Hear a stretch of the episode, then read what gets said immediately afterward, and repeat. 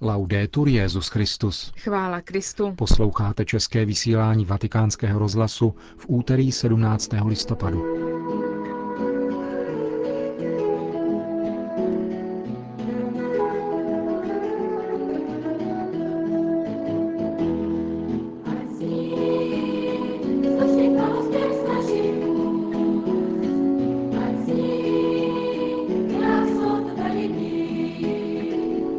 Papežská rada pro pastoraci ve zdravotnictví pořádá konferenci o pastoraci neslyšících osob. V druhé polovině našeho pořadu nahlédneme do archivu našeho vysílání z listopadu 1989. Dnešním pořadem vás provázejí a hezký poslech přejí Markéta Šindelářová a Milan Glázer. ať zní malý písnička k nebesu, ať zní radostí. Zprávy vatikánského rozhlasu. Vatikán. Benedikt XVI. dnes podvečer přijal na audienci prezidenta republiky Burundi Piera Nkurunzizu. Africký státník se účastní v Římě světového samitu FAO o potravinové bezpečnosti. Prezident Nkurunziza navštívil dnes také sídlo komunity Sant'Egidio, které poděkoval za pomoc, kterou tato komunita poskytla při nastolení míru během krvavé občanské války v jeho zemi. Vatikán. Vatikánské tiskové středisko prezentovalo program nadcházející konference o pastoraci neslyšících, která se bude konat tento týden ve Vatikánu. Téměř 300 milionů lidí trpí vadou sluchu a z nich přibližně 60 milionů je zcela neslyšících. Velkou většinu neslyšících, přibližně čtyři pětiny, představují obyvatelé ekonomicky nerozvinutých zemí. Podle odhadu 1 milion 300 tisíc neslyšících osob patří do katolické církve. Tyto údaje podal dnes předseda Papežské rady pro pastoraci ve zdravotnictví, která tuto v pořadí již 24. mezinárodní konferenci pořádá. Moto třídenní konference zní EFATA, otevři se, neslyšící člověk v životě církve. Účastní se ho téměř 500 duchovních a věřících lajků, z nich 89 patří mezi neslyšící, pocházejí ze 70 zemí. Arcibiskup Žimovský dále řekl, že na konferenci se bude hovořit o psychologických a medicínských aspektech, jakož i o postavení neslyšících v rodině či pastoraci. Na programu jsou také svědectví postižených lidí a jejich rodin. Mimo jiné například vystoupí otec Cyril Axel Roth z Jihoafrické republiky, neslyšící a nevidomý konvertita z judaismu. Vatikán. Včera byl zveřejněn list státního sekretáře apoštolského stolce čínským kněžím. Kardinál Tarcísio Bertone v něm u příležitosti kněžského roku píše Ujišťuji vás, že apoštolský stolec ví, v jak složité situaci se nacházíte. Nové výzvy, které stojí před čínským národem na začátku třetího tisíciletí, od vás vyžadují integrální křesťanskou víru a důvěřivou otevřenost vůči budoucnosti. Kardinál Bertone se hned v úvodu listu odvolává na dopis, který před dvěma lety Benedikt XVI. zaslal katolíkům Čínské lidové republiky. K bilanci jeho přijetí dosud nenadešel čas, domnívá se kardinál Bertone, který přitom citoval velkého misionáře v Číně otce Matea Ričiho. Řekl bych, že se nacházíme spíše v čase sedby než v čase žní. Kardinál Bertone píše, že mezi novými ukazateli, které církvi v Číně podal svatý otec, je nejdůležitější smíření katolického společenství a konstruktivní a úctou nesený dialog s politickou reprezentací, přičemž není třeba se zříkat katolické víry. Na druhé straně povzbuzuje katolické kněze, aby se nedivili rozdělením, která v církvi existují. Ta totiž existovala již od samotného počátku církve, proto, aby se ukázalo, kdo je opravdovým učedníkem, jak napsal svatý Pavel. Převážná část obsálého listu vatikánského sekretáře se týká různých aspektů kněžské služby a spirituality. Hlásání slova, kněžské cnosti, příklady svatých pastýřů, nových povolání a především Eucharistie. V souvislosti s liturgií kardinál Bertone připomíná všeobecnou dimenzi každé mše svaté, čehož je výrazem zmínka o jednotě s papežem uprostřed eucharistické modlitby. V závěru listu se státní sekretář apoštolského stolce obrací také na biskupy, které vybízí, aby ustanovovali lokální církevní struktury, jež jsou vlastní každé normální diecézy, jako například biskupská kůrie či kněžská rada. Podle agentury Asia News vyvolal dopis kardinála Bertoneho velký ohlas mezi kněžími, a to jak mezi těmi, kteří působí v oficiálních státem uznávaných církevních strukturách, tak i mezi těmi, kteří působí bez státního souhlasu. Podle hongkongského studijního centra Holy Spirit Study Center působí v Číně přibližně 3000 kněží, a to dohromady jak v oficiálních, tak neoficiálních společenstvích. Itálie.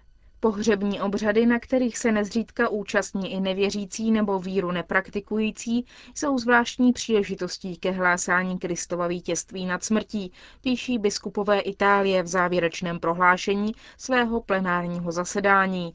Italský episkopát zdůrazňuje, že dnešní společnost utíká před pravdou o smrti a nechce v ní vidět integrující moment lidské existence.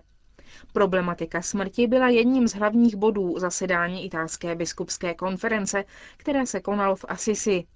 Byly na něm schváleny nové pohřební obřady, které počítají i s liturgickým rozloučením v krematoriu. Ačkoliv církev preferuje tradiční pohřeb do země, nezavrhuje kremaci, čteme ve sdělení italských biskupů, kteří se však zároveň vyslovují proti rozsypávání popela nebo přechovávání urny mimo hřbitov či určený sakrální prostor. Především nám jde o to, píší italští biskupové, aby věřící neochabovali v očekávání zmrtvých vstání ani ve vzpomínce na zesnulé, s nimiž jsme neoddělitelně spojeni. Konec zpráv.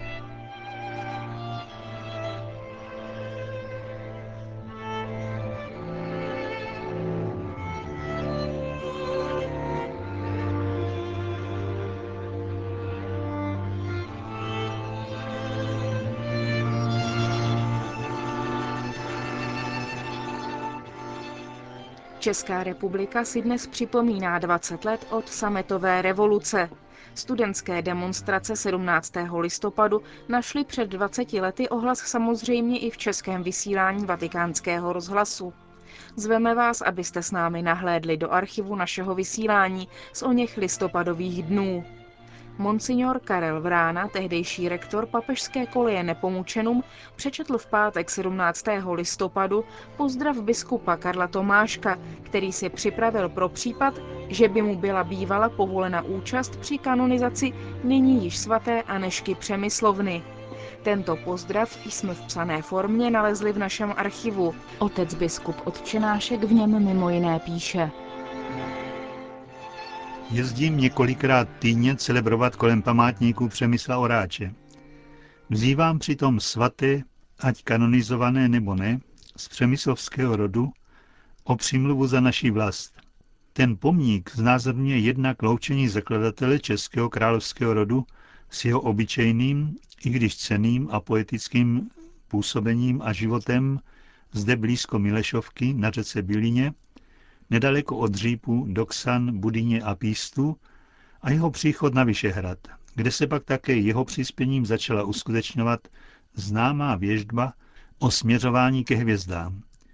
Jednou z takových hvězdných chvíl byla kanonizace Anešky Přemyslovny. Kež je symbolem a kež reálně napomůže k úspěšné všestrané přestavbě v srdci Evropy.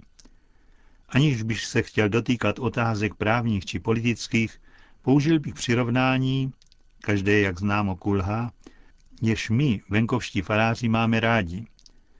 Jako rodina potřebuje otce i matku, tak církev, řekněme křesťanství, má být něčím jako matkou lidu a světská společnost jakoby otcem. Kněžna Libuše a kníže Přemysl.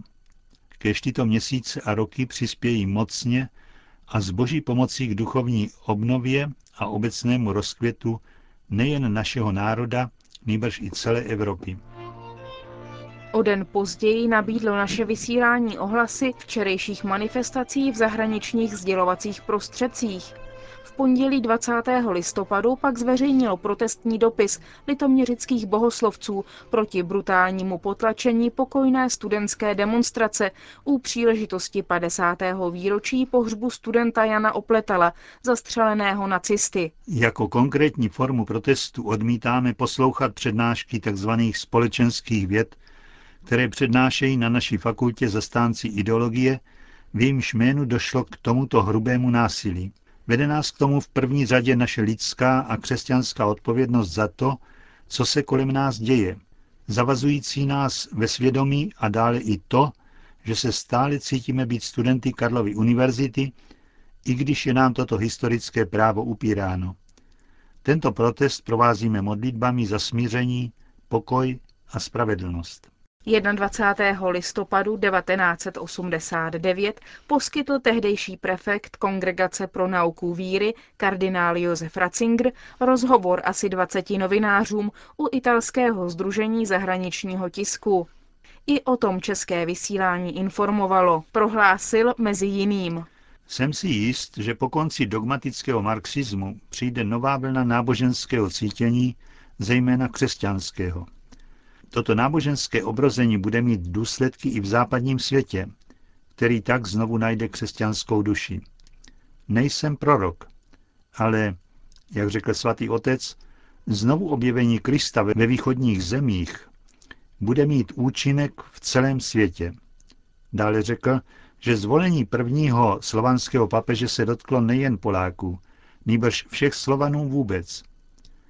O nastávající Gorbačovově návštěvě ve Vatikánu podotkl, že je to velmi důležitá historická událost a symbol nového vztahu mezi dvěma světy, jejichž postoje se dříve zdály nesměřitelné. Gorbačov uznává duchovní sílu hlavy katolické církve a svatý otec opět Gorbačovovu dobrou vůli otevřít v Sovětském svazu nové obzory. Ten den vyšlo také prohlášení kardinála Františka Tomáška všemu lidu Československa. Drazí spoluobčané, obracím se na vás několik hodin po návratu z Říma, kde jsem se zúčastnil kanonizace naší Anešky Přemyslovny. Ona, královská dcera, sice odešla do ústraní kláštera z lásky k Bohu a blížnímu, ale nepřestala být se svým lidem v jeho slávě i ponížení.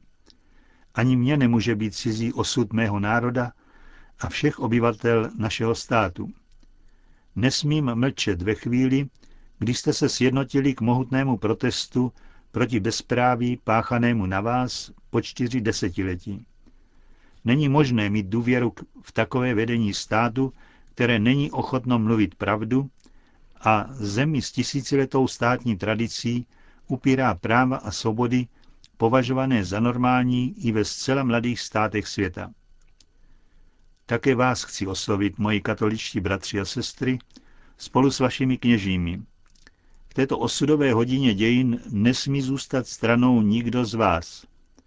Znovu pozvedněte hlas, tentokrát v jednotě s ostatními občany, Čechy a Slováky a příslušníky dalších národností, věřícími i nevěřícími.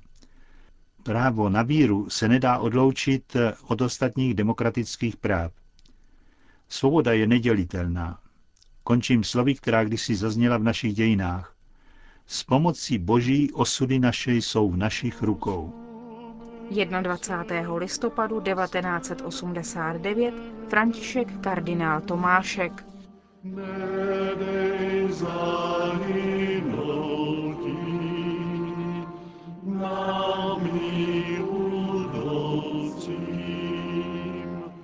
svatý vás Kriste.